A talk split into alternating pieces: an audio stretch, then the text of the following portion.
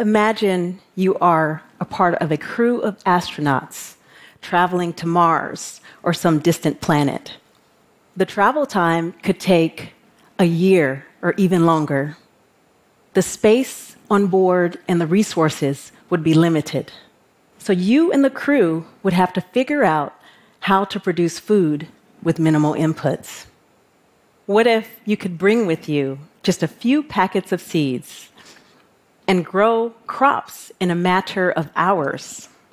And what if those crops would then make more seeds, enabling you to feed the entire crew with just those few packets of seeds for the duration of the trip?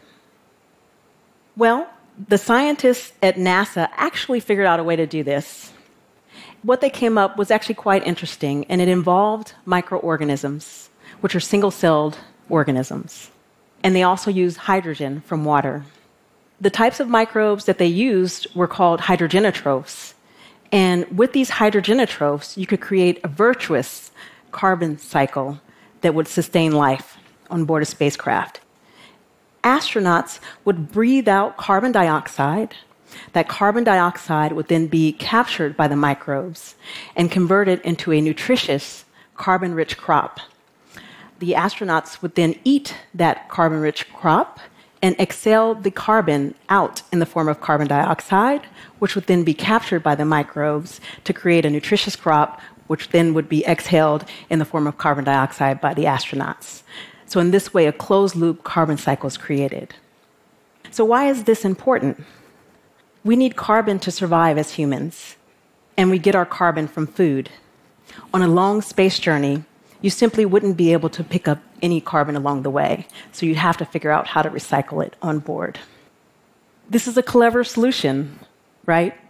But the thing is, that research uh, didn't really go anywhere. We haven't yet gone to Mars, we haven't yet gone to another planet. And this was actually done in the 60s and 70s.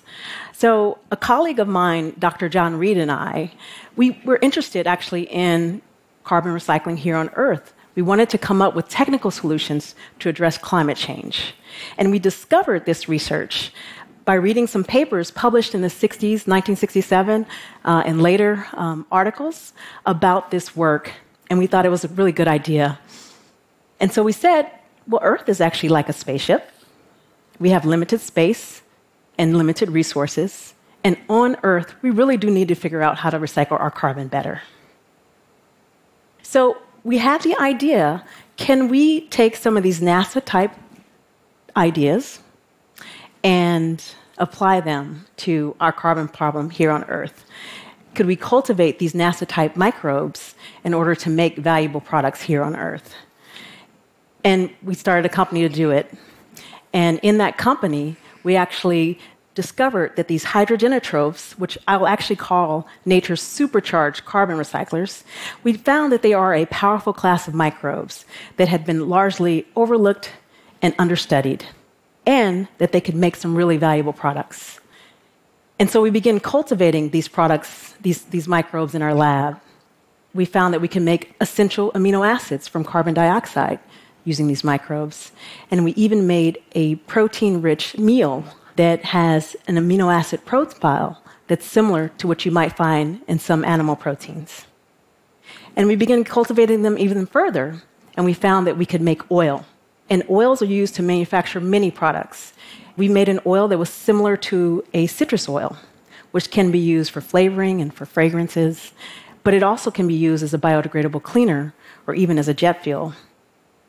And we made an oil that's similar to palm oil, and palm oil is used to manufacture a wide range of consumer and industrial goods. So we began working with manufacturers to scale up this technology, and we're currently working with them to bring some of these products to market. We believe that this type of technology can indeed help us profitably recycle carbon dioxide into valuable products, something that's beneficial for the planet, but also beneficial for business.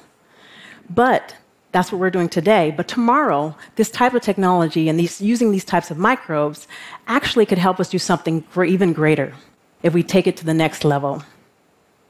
So we believe that this type of technology can actually help us address an issue with agriculture and allow us to create a type of agriculture that's sustainable, that will allow us to scale to meet the demands of tomorrow. And why might we need a sustainable agriculture? Well, actually, it is estimated that the population will reach about 10 billion by 2050. And we're projecting that we will need to increase food production by 70%. In addition, we'll need many more resources and raw materials to make consumer goods and industrial goods. So, how will we scale to meet that demand? Well, modern agriculture simply cannot sustainably scale to meet that demand. And there are a number of reasons why. And one of them is that modern agriculture is one of the largest emitters of greenhouse gases. In fact, it emits more greenhouse gases than our cars, our trucks, our planes, and our trains combined. Another reason is that modern ag simply takes up a whole lot of land. We have cleared 19.4 million square miles for crops and for livestock. What does that look like? Well, that's roughly the size of South America and Africa combined. And let me give you a specific example. In Indonesia, an amount of virgin rainforest was cleared, totaling the size of approximately Ireland between 2000 and 2012. Just think of all of the species, the diversity that was removed in the process, whether plant life, insects, or animal life and a natural carbon sink was also removed. And so let me make this real for you. This clearing happened primarily to make room for palm plantations. And as I mentioned before, palm oil is used to manufacture many products. In fact, it is estimated that over 50% of consumer products are manufactured using palm oil. And that includes things like ice cream, cookies, it includes cooking oils, it also includes detergents, lotions, soaps. So you and I both probably have numerous items in our kitchens and our bathrooms that were manufactured using palm oil. So you and I are direct beneficiaries of removed rainforests. So modern ag has some problems, and we need solutions if we want to scale sustainably. So I believe that microbes can be a part of the answer, and specifically these supercharged carbon recyclers. These supercharged carbon recyclers, like plants, serve as the natural recyclers in their ecosystems where they thrive. And they thrive in exotic places on Earth like hydrothermal vents and hot springs. And in those ecosystems, they take carbon and they recycle it into the nutrients needed for those ecosystems. And they're rich in nutrients such as oils and proteins, minerals, and carbohydrates. And actually, microbes are already an integral part of our everyday lives. So if you enjoy a glass of Pinot Noir on a Friday night after a long, hard work week, then you are enjoying a product of microbes. If you enjoy a beer from your local microbrewery, a product of microbes, or bread or cheese or yogurt. These are all products of microbes.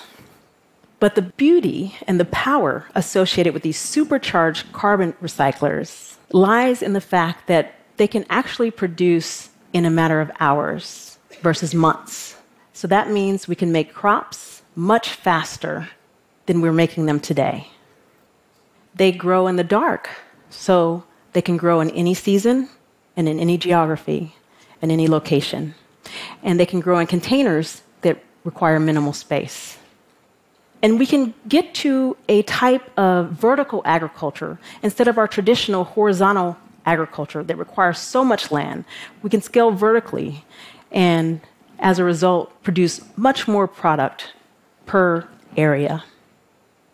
If we implement this type of approach and use these carbon recyclers, then we wouldn't have to remove any more rainforests to make the food that, and the goods that we consume.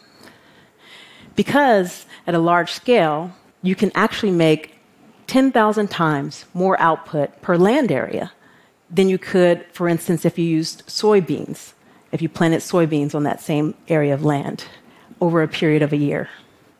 10,000 times over a period of a year. So, this is what I mean by a new type of agriculture. And this is what I mean by developing a system that allows us to sustainably scale to meet the demands of 10 billion. And what would be the products of this new type of agriculture? Well, we've already made a protein meal. So you can imagine uh, something similar to a soybean meal, or even cornmeal or wheat flour. We've already made oils. So you can imagine something similar to coconut oil, or olive oil, or soybean oil. So this type of crop can actually produce the nutrients that would give us pasta and bread, cakes, nutritional items of many sorts. And furthermore, since oil is actually used to manufacture multiple other goods, industrial products and consumer products, you can imagine being able to make detergents, soaps, lotions, etc., using these types of crops. So, not only are we running out of space, but if we continue to operate under the status quo with modern agriculture, we run the risk of robbing our progeny of a beautiful planet. But it doesn't have to be this way. We can imagine a future of abundance. Let us create systems that keep planet Earth, our spaceship, not only from not crashing, but let us also develop systems and ways of living that will be beneficial to the lives of ourselves and the 10 billion that will be on this planet by 2050. Thank you very much.